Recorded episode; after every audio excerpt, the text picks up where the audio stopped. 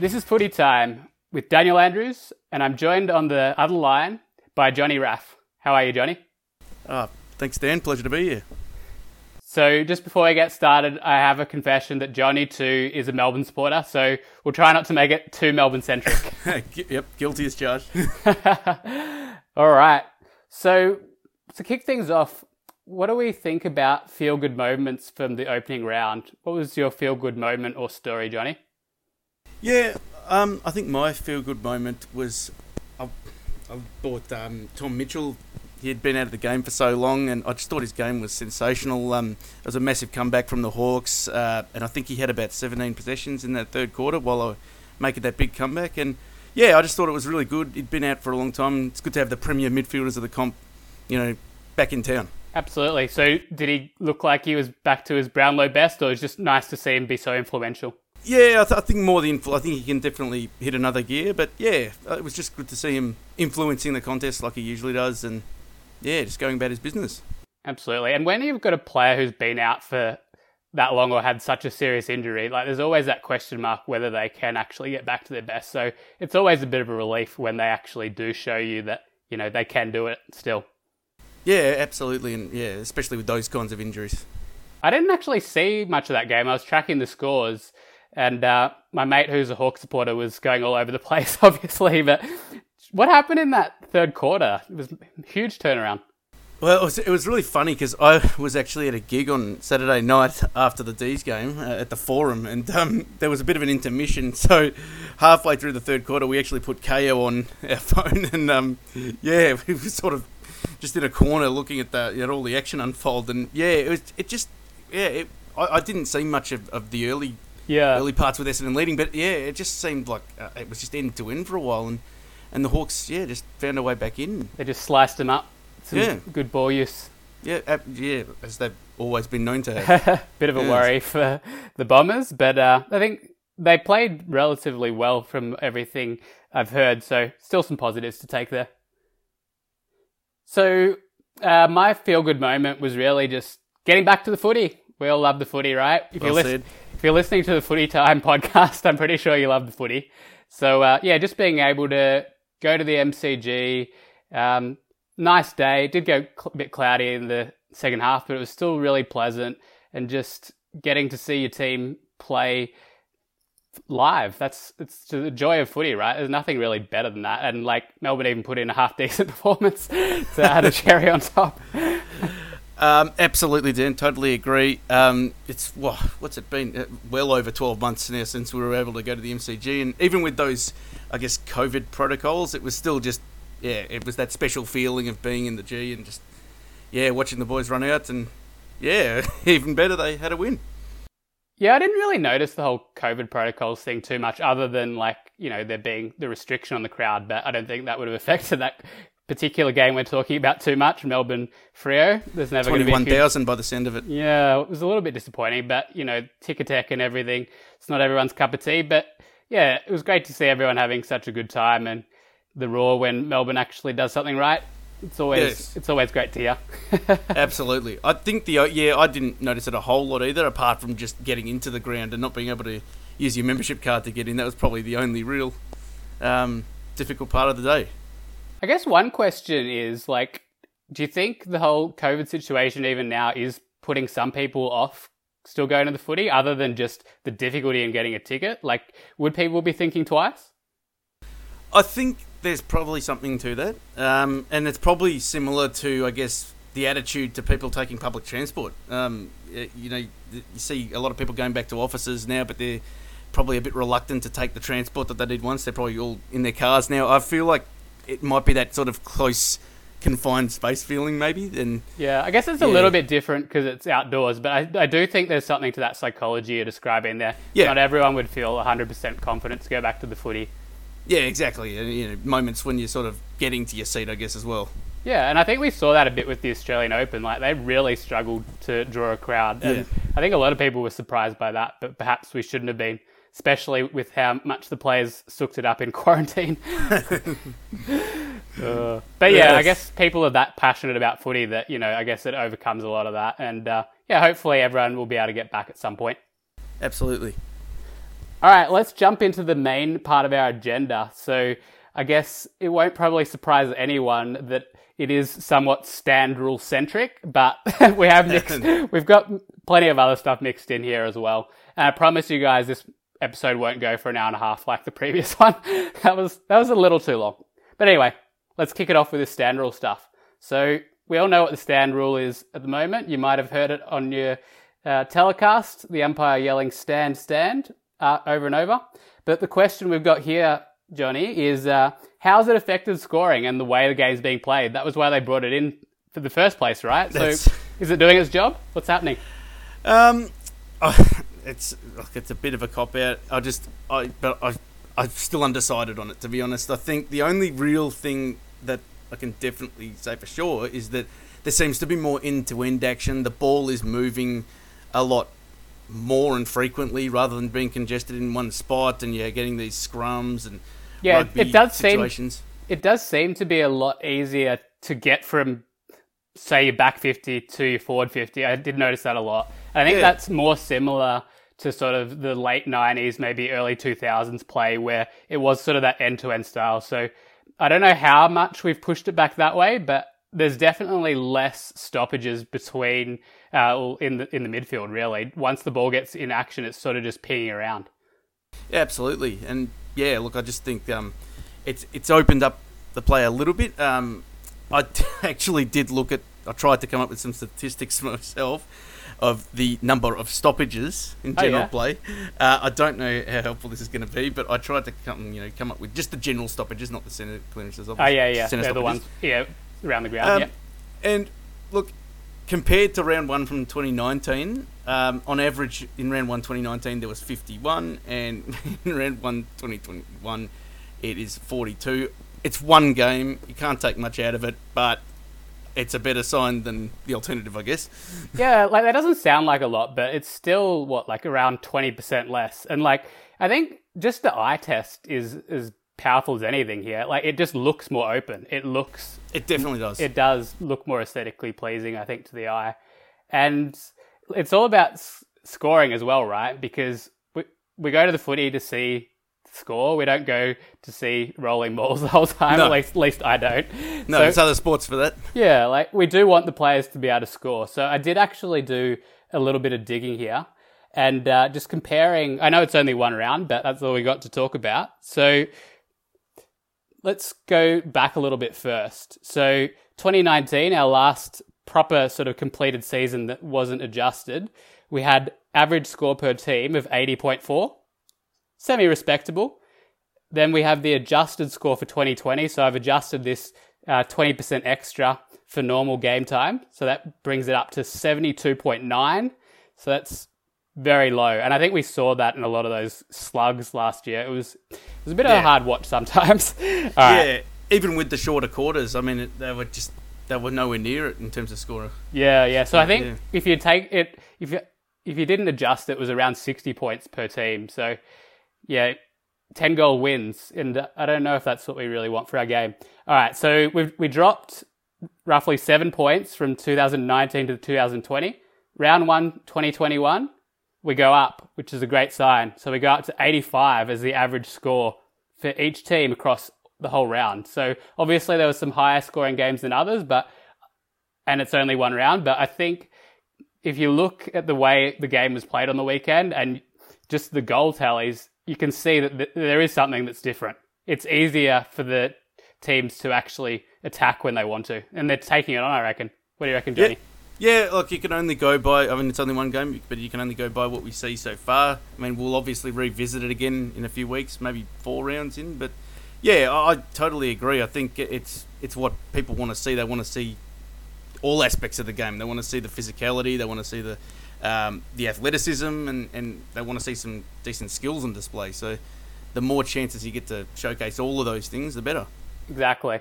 So I think by freeing it up a little bit, and that is something that's run through my head every now and then over the last few weeks. Once all this has started happening, just it's almost like the football's been set free a little bit. It, there's more space for the players to work, and there's more happening. I reckon. So it took the average winning score was 95.5 points. So it took a decent score to win a game on the weekend.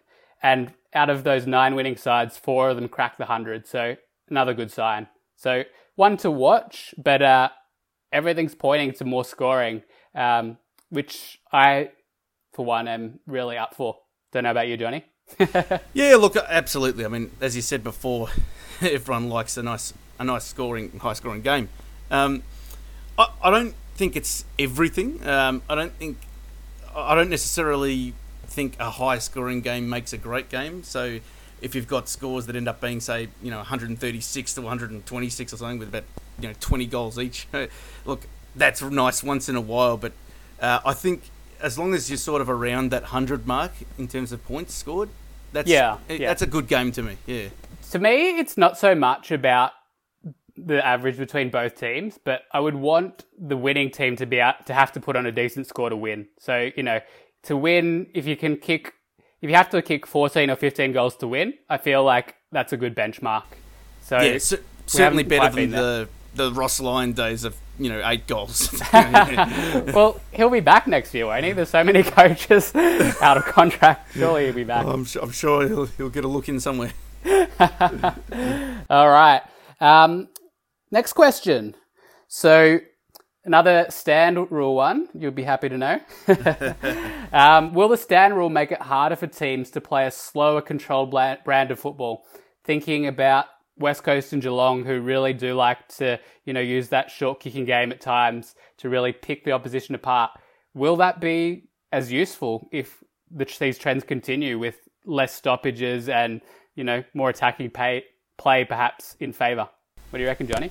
Yeah, another good one, another one that I don't really have a definitive answer for, but um, uh, you know, we think about that kick mark style that West Coast played in the 2018 season when they won that flag. I mean, yeah, it was just you know they really had it down pat. Um, and, and, just yeah, like Geelong, Geelong as well, like you know when they were playing well last year, they just obliterated teams. It was almost like Uh, they were powerless to stop them. That control they had, but then they could hit the switch to actually attack as well. So there's that really nice mix when they had it all going. That would just hit the mark every time, every yeah, every pass. Yeah. But, it, but to me, like, is that going to work? Like, you can still hit those marks, but if you're so reliant on that, to me, you might be a little bit more vulnerable on counter attack now because you know once the opposition does get it, if they're the ones taking chances, maybe it just opens up a bit more for them. I don't know. What do you reckon?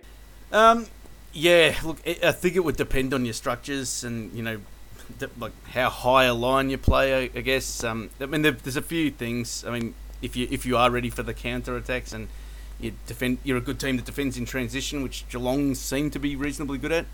Um, yeah.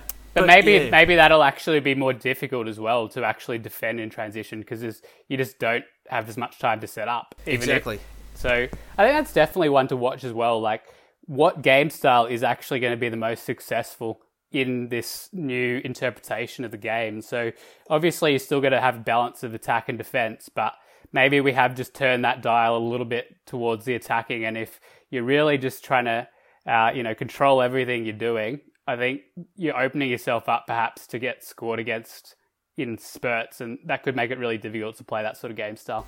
But and maybe not. That's right. We'll see. I don't know. That's definitely that's a good point, though. Yeah it's all just hypothetical at the moment, isn't it, Johnny? We don't sure really, is, sure we don't know any of this, but yeah, it's exciting to actually, you know, have these new adjustments to the game. And you know, people will say, "Oh, just leave the game alone," but you know, we want a spectacle that everyone wants to go see, and you know, to yeah. to get that, the coaches aren't going to give it to you. So I think there a certain amount of tinkering is needed. Yeah, absolutely, within reason within reason. Can't go too crazy. We don't want zones or anything. no, absolutely not. All right, so over the weekend, we had a couple of huge upsets. Crows over Cats. What do you reckon the percentage of tipsters that tip that one were? Maybe diehard Crow supporters? I don't know. Oh, yeah, so those, or those using the blindfold tipping tactic. Um, so that we yeah. had that one, and we had um, later that day the Lions getting absolutely pants by the Swans in Brisbane, and that was a bit of a turn up as well. Yeah, it certainly was.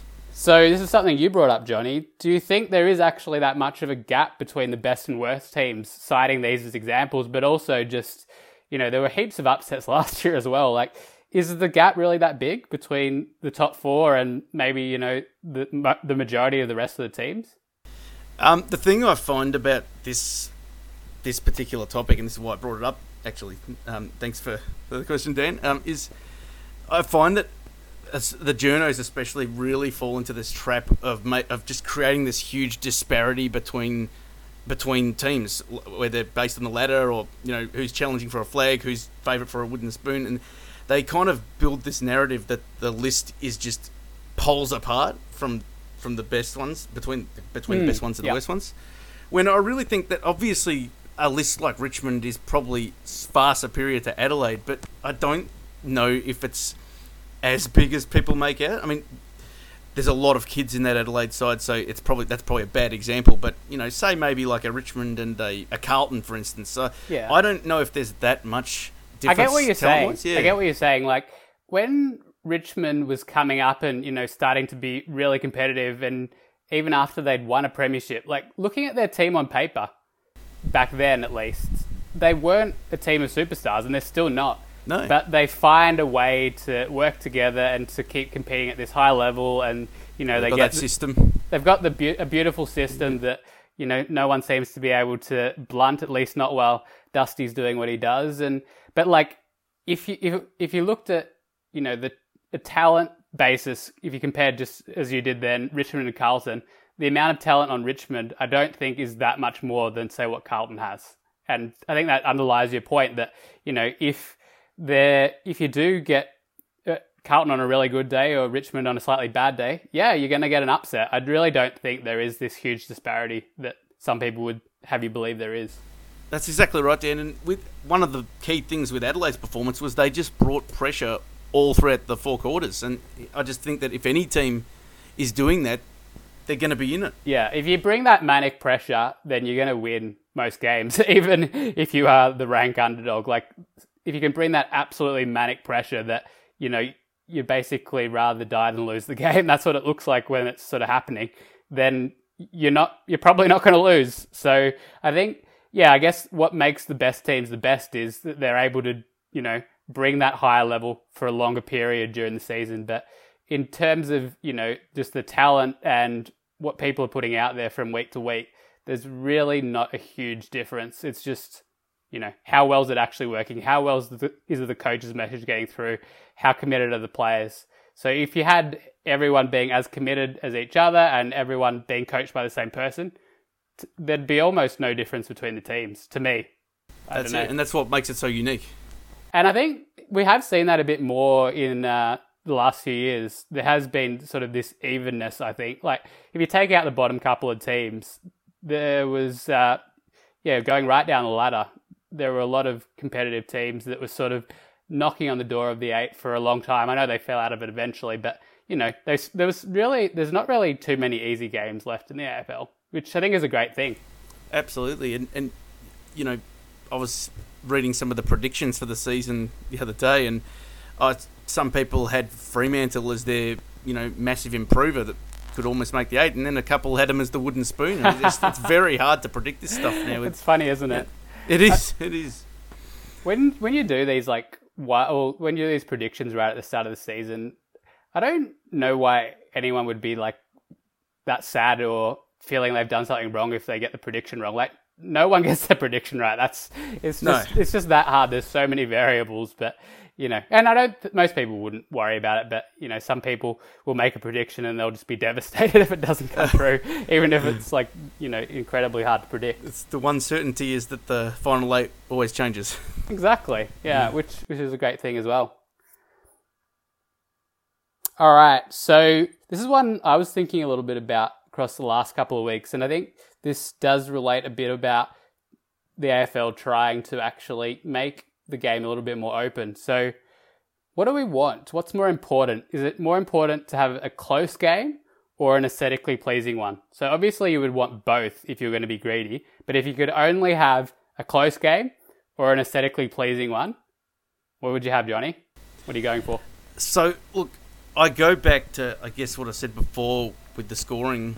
Um, I, I don't particularly I don't need every game to be you know twenty goals each side sort of thing and a shootout. Um, no, no, they're nice to have, but um, I do occasionally like that sort of and I know that we preferably would like scoring, but I do like a nice hard fought contest that the defenses are real strong, and you know it ends up being sort of maybe you know ninety to eighty eight. It's like a two point thriller. It was a real hard fought game, and everyone was absolutely spent at the end of it. I, I, I think the beauty of our game is that there's different ways of playing it as well. Um, Absolutely. So I know I understand the aesthetic debate, um, but I think it's more important to have teams not on total parity, but obviously I think it's more important to have less blowouts. Uh, Mm, so I would I would go with the close. Yeah. I guess what made me think about this, it was two things. You know, the AFL trying to tweak the rules, but also some of those close games last year, watching them, like the standard was just, to me, it was so poor. And um, there was just nothing happening. I know that's a bit extreme, but there just really wasn't a lot happening for so long. By the time it got to the end, yeah, it was close, but it just almost left me with this like hollow feeling like, does it even actually matter who wins this? Like, it's been that horrible of a game. Like, you know what I mean? Like, Yeah, I think the one game that comes to mind for me is the one, the first one after the restart um, with the Pies and the Mm. Yeah, that was Tigers, which was the draw. It was like thirty-two all, and I know exactly what you mean. I mean, there, that that last couple of minutes was, you know, sort of got the blood pumping a little bit, but it was then kind of like, a, "Ugh." it was kind of like an artificial injection. Like, oh, you're thinking, oh yeah, we should be out for this, but are we really? like, Yeah. with- well, after what we've just seen for three and a half quarters. So, I guess to me, maybe that points to the fact that you kind of do need both. Like, you can't just be close because if you just wanted a close game, then you know, go watch a different sport that's more often close. I don't know if AFL has more blowouts than other sports, but like, if Yeah, it's- like if soccer, yeah, yeah. if it's not about the aesthetics at all, then you know, then you doesn't really matter what you're watching. You just want um, it to be close. And yeah, any sport is going to be more interesting when it's close. So it's obviously really important. But I guess you know if you're having that game where it's been pretty close most of the time, and then you know one team kicks away, then you know you want that game to have some aesthetically pleasing elements to you know bring along those neutral supporters so they can ride it out right to the end. So That's true. You need to keep people engaged, yeah, I think especially you with the return to twenty-minute quarters.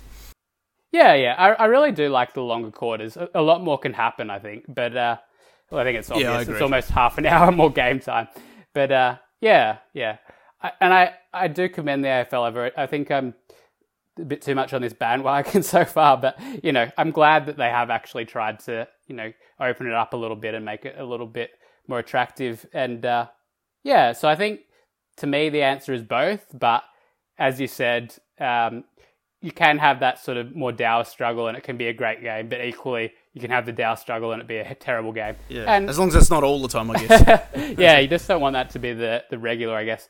But uh, yeah, I'd be interested to find out what more people think about this one because, you know, a lot of, I guess it's more about when it's not your team you're watching, right? Like, if it's not your team you're watching, do you really just want it to be close so you care or do you want to, you know, be entertained? It's a good question. It's, it's the measuring stick. If you're a neutral, what Yeah. would you like to see in Yeah. the game? What's going to keep you watching it? Yeah. And I guess, yeah, there'd be a bit of a split there, but, you know, people want to see the highlights at some point. So if there's not too many highlights, they might switch off. And I think that was the thing last year as well. Like, people were confessing, even diehard football supporters, that they were just switching off. It just wasn't engaging them in a way that was actually keeping their attention. And, geez, we really don't want that. no, absolutely not. oh, jeez. All right, so this is another one you brought up, Johnny. Johnny, and I reckon it's quite an interesting one. So, why do we think it is that teams, some teams, are able to remain competitive for more than a decade? Really, you know, making finals year after year. They might have a small dip, but they never go right down. So they're not bottoming out. So who comes to mind here? Teams like Geelong, obviously. Uh, you got the Swans, probably the two best cases. I guess you could put Hawthorn into this bracket, although they have come off a little bit in the last few years. Is there anyone else you would add to that, or are they sort of the ones you were thinking of? Um, th- yeah, look, absolutely, those were the ones that came to mind. The Swans probably right at the very top of it. Um, probably would have maybe gone West Coast, but I guess They are always they are times. always there or thereabouts. Yeah, I'd put West Coast in there as well. Now that we think I think about it a little more. Um, but yeah, look, I, I look at the Swans. I think that they're they're just the perfect example of it, and I think it really just comes down to that. It comes down to their blood culture. Um, it's just you know you've got you've usually got good coaching to go with it, but you've also just got this this ethos that you know young players come in and they just know exactly what's expected of them, and Yeah, they know what they have to do to keep their spot. And yeah, you, it just shows you, I think, how important culture is. And you've got two great examples of Geelong and Sydney there that just have that culture of when you when it's your turn, you're coming in and you know exactly what you have to do. You're playing for the team, not for yourself, and it's just that real team first mentality. And like you can't you can't buy that cult type of culture, and obviously it takes a while to develop. But I think that's a huge reason why these clubs are able to stay up there for so long. It, it can't be anything else, really. Like, No, and, And- there's plenty of examples of, of teams where it hasn't gone well, and you know. One of them is the team that we barrack for, where players are gifted games early in their career, and yeah, it, doesn't really work doesn't too well. work. But uh, I guess the other thing, when you're such a successful team like this, it's kind of this self fulfilling thing. It's it's a cycle because you're successful and you have this great culture, and then people want to go play there because they know you're probably going to get the best out of yourself by going there, and that just it's just this cycle of you have success and then people want more success so they go there and you know you're also good in other parts you're good at coaching you're good at picking a draft pick so it's just this it's just this total organization thing where they're not really accepting mediocrity No, and and that's why you see most of the kids in the draft. Uh, if you ask them, I'm sure nine out of ten would say, you know, I'd like to go to Punt Road. You know, that- that's where I'd like to be. And Exactly. yeah, yeah. But like it brings this quote to mind. I can't remember the exact quote, but I know it was Joe, Joel Selwood who said it. He said something along the lines of, we, "We're trying to win the premiership every year," and like it's a very simple thing to say, and everyone wants to win the premiership. But his mindset is that you know anything other than striving to win the premiership is just completely it's it, it is a fail. Like, what's the point in you know trying to do everything they're trying to do if that's not the ultimate goal? And I guess part of that is that they believe they can win it every year, and obviously they're not going to win it every year. But if you have that mentality that, and it's just, I think it's a powerful thing, and um, you know, a lot of clubs would say they have that mentality that they're believing every year, but I don't think you could say it with as much conviction as Joel Selwood says it. Says it. I think it's a really powerful thing if everyone's buying into it. Um, because yeah, as you said, there are teams. There are plenty of teams that said. I remember uh, Port Adelaide used to say this in the early 2000s all the time. Well, we exist to win premierships, and Yeah. you know, they ended up losing their way a bit. I mean, they're coming better now, but yeah, I think if everyone on that list is buying into that mentality, then it's Exactly. It's kind of ha- has to be the whole the whole organization, and especially the players, right? If they if they're believing, then uh, you know you're almost a quarter of the way there already. so that's a really important one. So that begs the question then: Will Geelong and Sydney ever bottom out? Is this can it happen? Like, what what would have to happen for these guys to actually bottom out? Well, they'd have to have a, a really injury-stricken year to start with, I think, because I just don't think it's in their DNA to to do that. I think if you see a game with the Cats or the Swans or you know any of the other teams we've mentioned, that they're, they're all going 100%, and they're not going to make it easy for their opposition, even if they are with nothing to play for that year. But I think Um, maybe maybe one of the other things that plays into this, and I think it's probably true for West Coast as well, is that these are all teams that have a true home ground advantage. Geelong has a point. huge home ground advantage compared to other Victorian teams. Sydney hasn't made as good a use of it over the last couple of years, but traditionally, you know, interstate sides have a big home ground advantage, and of course that's true for West Coast. So, you know, if you get if you're winning seventy or eighty percent of your home games, you know, it's a good. It's it's a very good start. I mean, you're competing against half the teams that have to play at grounds like Marvel and the MCG that are shared. Like that dilution of the home ground advantage, I think, does really play on a lot of Melbourne teams. Yeah, absolutely, absolutely, it's definitely it's definitely a good thing to to have there and get you those extra few wins each season. But I guess, you know, the reverse of that for the interstate sides is the more travel. But I feel like, you know, they are conditioned to that, right? They're they do it year Yeah. after year. So I don't Oh, think especially the, the Western Australian sides, yeah, for sure.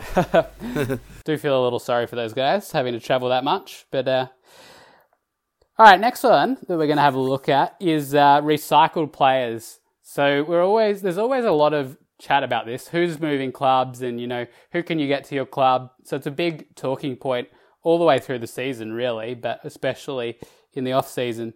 So. What does it take to make one of these players that you're drafting in from another club a recycled player a success? How do we define that? Is it a single good good game? Can you call after that? Does it take a month? Does it take a season? In the case of someone like Lance Franklin, do you only evaluate it after his 10 years are up? I don't know. There's a lot to consider with these sort of guys. What do you reckon? Um, yeah, look, I had a bit of a think about this one, Dan, and I think it's look, you probably have to zero in on it a bit more with, in terms of um, what the circumstances are. Whether it's a, a big name trade like a Dangerfield or a you know a Jeremy Cameron, or if it's just uh, you know a, a delisted player that just got picked up, say like Oscar McDonald. Um, I think going with the trade um, scenario first obviously it depends on the deal that they get as well. But uh, I think I've I've always kind of felt like if that first season's a success, then they're usually remembered as a, fairly fondly. Mm, well, okay. as a, it's a past mark at very least. Yeah. So that first season is a little bit make or break in your eyes. Yeah, yeah. I think I think if you're not uh, hitting your straps early that season, you may get it back throughout the season. But if you end up sort of having like a say if you're a key forward, like uh, I'm just going to use a, an example, and I hope this doesn't happen. So if Ben Brown gets back on the park and only ends up with about you know 20 goals, uh, it might be you know he might have had some good games here and there, but uh, I would say people would look at that and go, yeah, maybe maybe there's more, you know, there's room for improvement there, and. Uh, whereas if you kick 50, I think that's probably the benchmark for a key forward right now, and you'd, you'd instantly say, yep, that's that's what we've got him in for. Job done.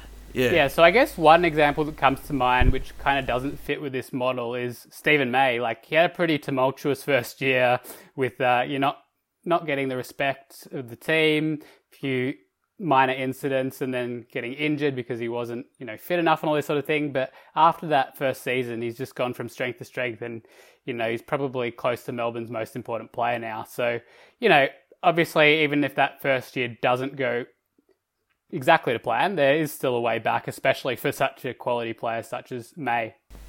Absolutely. I mean, there's a plenty of good um, players that, you know played their first game for their new teams in the weekend. Guys like you know Stephenson for North had a decent game. I think he had 33 touches. Aliir Aliir, Fantasia.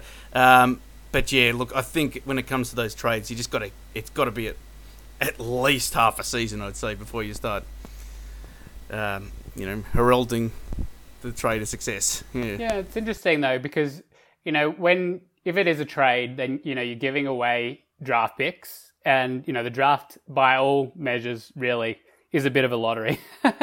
so like if if you do get someone in and it performs admirably for you know a season or two, you know is that worth more than you know the draft pick that may or may not have come off? So I think most of the discussion I've heard in the last few years about trading is they're, they're almost always saying the team that gets the player is sort of the winner because you know the draft is just that unpredictable. Unless Yeah, it's a first round point. draft pick. you bring an experienced player in and they're proven and ready to hit the ground running. There's always a risk with the draft picks, I guess. Yeah. Yeah, and I guess the other side of that coin is there's always a risk with a player bringing in, especially if That they're injury true, prone. So you're kind of damned if you do and damned if you don't in a way. But I think overall you'd probably say there's less risk with a play bringing in a um, a recycled player because they're a bit of a known quantity. Whereas someone you're drafting, you really you, You, you know you, maybe you do two the three research. years. Yeah, you Yeah. do the research, but you know it's always a bit of a hail mary, and they are getting better at drafting. I think in general, but you know it's just one of those things. Who's going to be successful? You know, once once the draft is done, everyone really pretty much starts from the same position. Doesn't matter what part pick you were, and uh, you know some guys aren't quite built for the AFL system, unfortunately. But you know, there's plenty of success stories as well. All right, let's get back into stand rule conversation because I know that's what you guys have been waiting for. Should the stand rule apply if a player is taking a shot for goal? Oh, there was a bit of this on the weekend. Did you see this? Where they were basically taking, you know, two or three steps, uh, either left or right, and then basically not having to kick over the player on the mark and getting a lot closer to goal. Yes, Didn't look yes. great. and I saw a pretty, um, a bit of a failed attempt at that in the D's game with uh, Alex Neal-Bullen. Oh, is that what he was trying to do? I had no idea what he was trying to do. I think that's what he was trying to do. I might be wrong, but um, yeah, um, yeah, I'm, I'm not totally sure what the answer is for this yet, but um, I would say it's probably not necessary in your defensive 50, maybe. Um, what, what do you reckon, Dan? Yeah, I, I think um, Gary Lyons said something about this this morning as well, and I think I agree with what he said. He basically said if the player's taking a shot for goal, the player on the mark should be able to move uh, east west. So Yeah. yeah, Yeah, horizontally basically. And I think that makes sense because you know if the, if you're giving them 30 seconds, then everything's stopped. The only thing that can happen is basically they're taking the shot for goal, really. So if you if you got a guy on the mark there, then obviously you can't go over the mark. But if you can't sort of cut off that angle a little bit there, then it's almost like there's no point in him being there. It it, it does look a little bit silly. The thing I've always found a little bit hard to adjudicate, and I don't know how they do it, is how they decide when a shot for goal's being taken and when to put that shot clock up and things like that. yeah. I I just find it opens up more sort of interpretation. It, it definitely it Yeah. definitely does. I think maybe like maybe the ru- it would just have to be like if it's in the 50 meter arc, then you just Yeah. have to assume they're taking a shot. I think it's I done. think defensive 50, yeah. yeah, I think. Oh, you, so you would have it for defensive 50 as well? So, sorry, uh, the one with the man on the mark. Yeah, yeah, yeah. Yeah. So um, basically, yeah, if you just had it as a blanket rule, if if the player's taking a shot for goal, then the person on the mark can move Yeah, laterally. yeah. I, I think that In works. their own 50, yeah. Yeah. And anything outside of that, then the stand rule applies. To me, that would make a lot of sense um, because at the moment, it does seem to be just a bit too easy for the player taking the shot to creep that extra sort of five meters that they wouldn't normally get. So it'll be interesting to see whether the AFL wants to actually do anything on this or they'll just keep letting it happen. I guess we'll Yeah. get used to it, but it, it, it did look weird. It, it did look strange, yeah.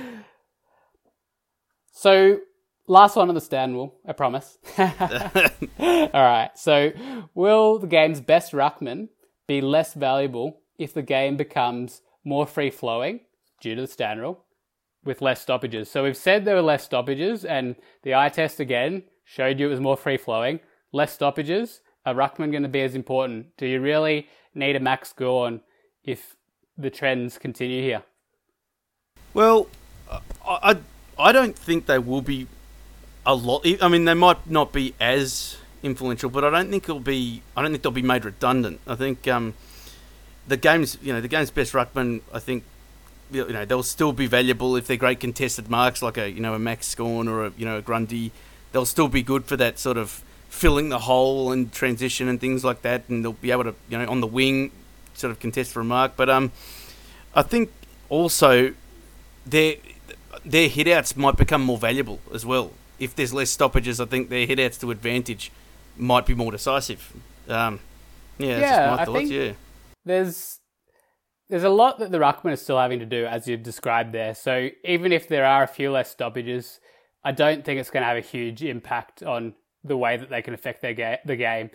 As you were saying, you know, they're still going to have plenty of opportunities, especially out of center, to get those real hits to advantage and get the ball moving that team's way. So really, it, maybe they won't be taking quite as many stoppages, but I think they can still impact the game in the ways you've described there. So I mean, maybe for the pure tap ruckmen that don't get a lot of possessions, they Yeah. could be in a bit of trouble. But that um, might that might yeah. be a little like yeah, because if just purely if there's less stoppages, there's less need for that sort of player, right? So absolutely. you do need to be a bit more adaptable, perhaps.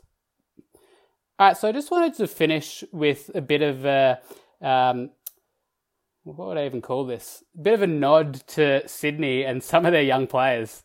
They're doing amazing, an amazing job of kind of like rebuilding on the run here without going all the way down to the bottom. And I think a lot of it has to do with their academy players. So I think Absolutely. they might have something along the lines of 10 academy players now. So, um, whatever they're doing in that academy, it's working.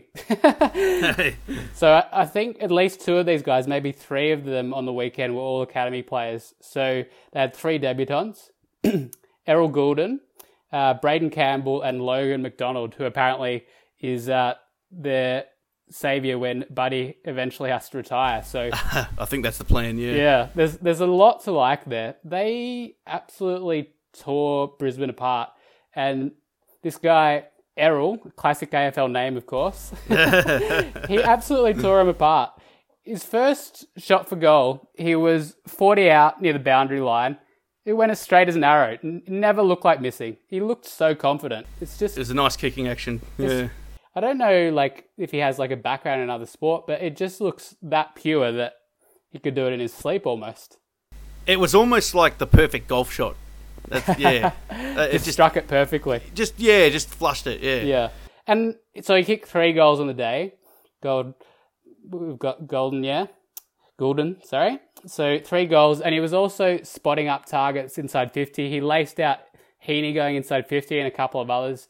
He was just making it look ridiculously easy. And for someone in their first game to be doing that, geez, he's uh, a great prospect for any Sydney supporter. You'd be keen to have him in your team for many years to come. I mean, you look at his um, you look at his, I guess, his physique and his stature. I mean, I, I'm pretty sure he's only about 172 centimeters, maybe give or take, and 70 odd kilos, 72 maybe. Like he's he's, he's a bit pint sized, but Yeah. um, but just he's certainly got the so footy easy, right? smarts. Yeah, he's got the footy smart. He's got the footy smarts, and as you said, his kicking ability is he's a very crafty kicker of the footy, and he doesn't get the blinkers in front of goal, which is, I think is very handy for a for a young uh, midfielder forward. Yeah, he really stood out in a game where you know that last kick going inside fifty is always the hardest, and always also the, just the shots for goal just being that composed. So it was pretty amazing. Apparently, Paul Roos identified him at ten years old to get involved with the Sydney Academy. So I don't Wow. quite know how you pick someone that early, but you know if anyone could do it, it's probably Paul Roos. So It's like one of those um, English Premier League stories where like a Manchester United spots a six year old kid. Well, give Roosy another tick there, another one he can add to his book of accomplishments. But yeah, I think uh, Sydney, they'll be a tough side to beat, as they always are, but even more so. So it looks like they're going to quicken it up a little bit. They were pretty defensive last year, but still did pretty well. But maybe they'll open it up a little bit more this year. There was definitely a lot more flow to their play. I think, um, yeah, I feel like John Longmire really just sort of told them to let it just, you know, all systems go. And yeah, a lot more running up and down. So I'm pretty good sure. to see because, yeah, Yeah, I'm pretty sure theirs was the top scorer of the round. I might be think it may have mistaken on that, yeah. but I know they got up to 125, and uh, yeah, that was a massive score. So how many goals did they kick? Uh, so they managed 19 goals. Wow, that, that is a, 19, geez. that is a lot of goals. Anyone that's- cracking anywhere near 20 Whew. in uh, this era is mighty impressive. And, you know, they weren't playing against mugs. They're playing against the Brizzy Lions who got the prelims at, on their home deck. So it would be interesting to see if they can back up that performance. Eh? That'll be good. Yep, yep. L- Lots to like there. All right, well, that pretty much brings us to the end of another episode of Footy Time. So I want to thank co-host for today, Johnny Raff. Did a sterling job. Thank you very much. good to have a chat about all things footy, and uh, it'll be interesting to see how some of these trends uh, continue as we continue into the season. Plenty to like so far. Hope your team won, but uh, you know not everyone can win, so we'll get there eventually. But uh, thanks for joining us, and uh, spread the word. Footy time. Uh, tell your friends and family if you enjoyed it, and uh, get amongst it. So bye for now.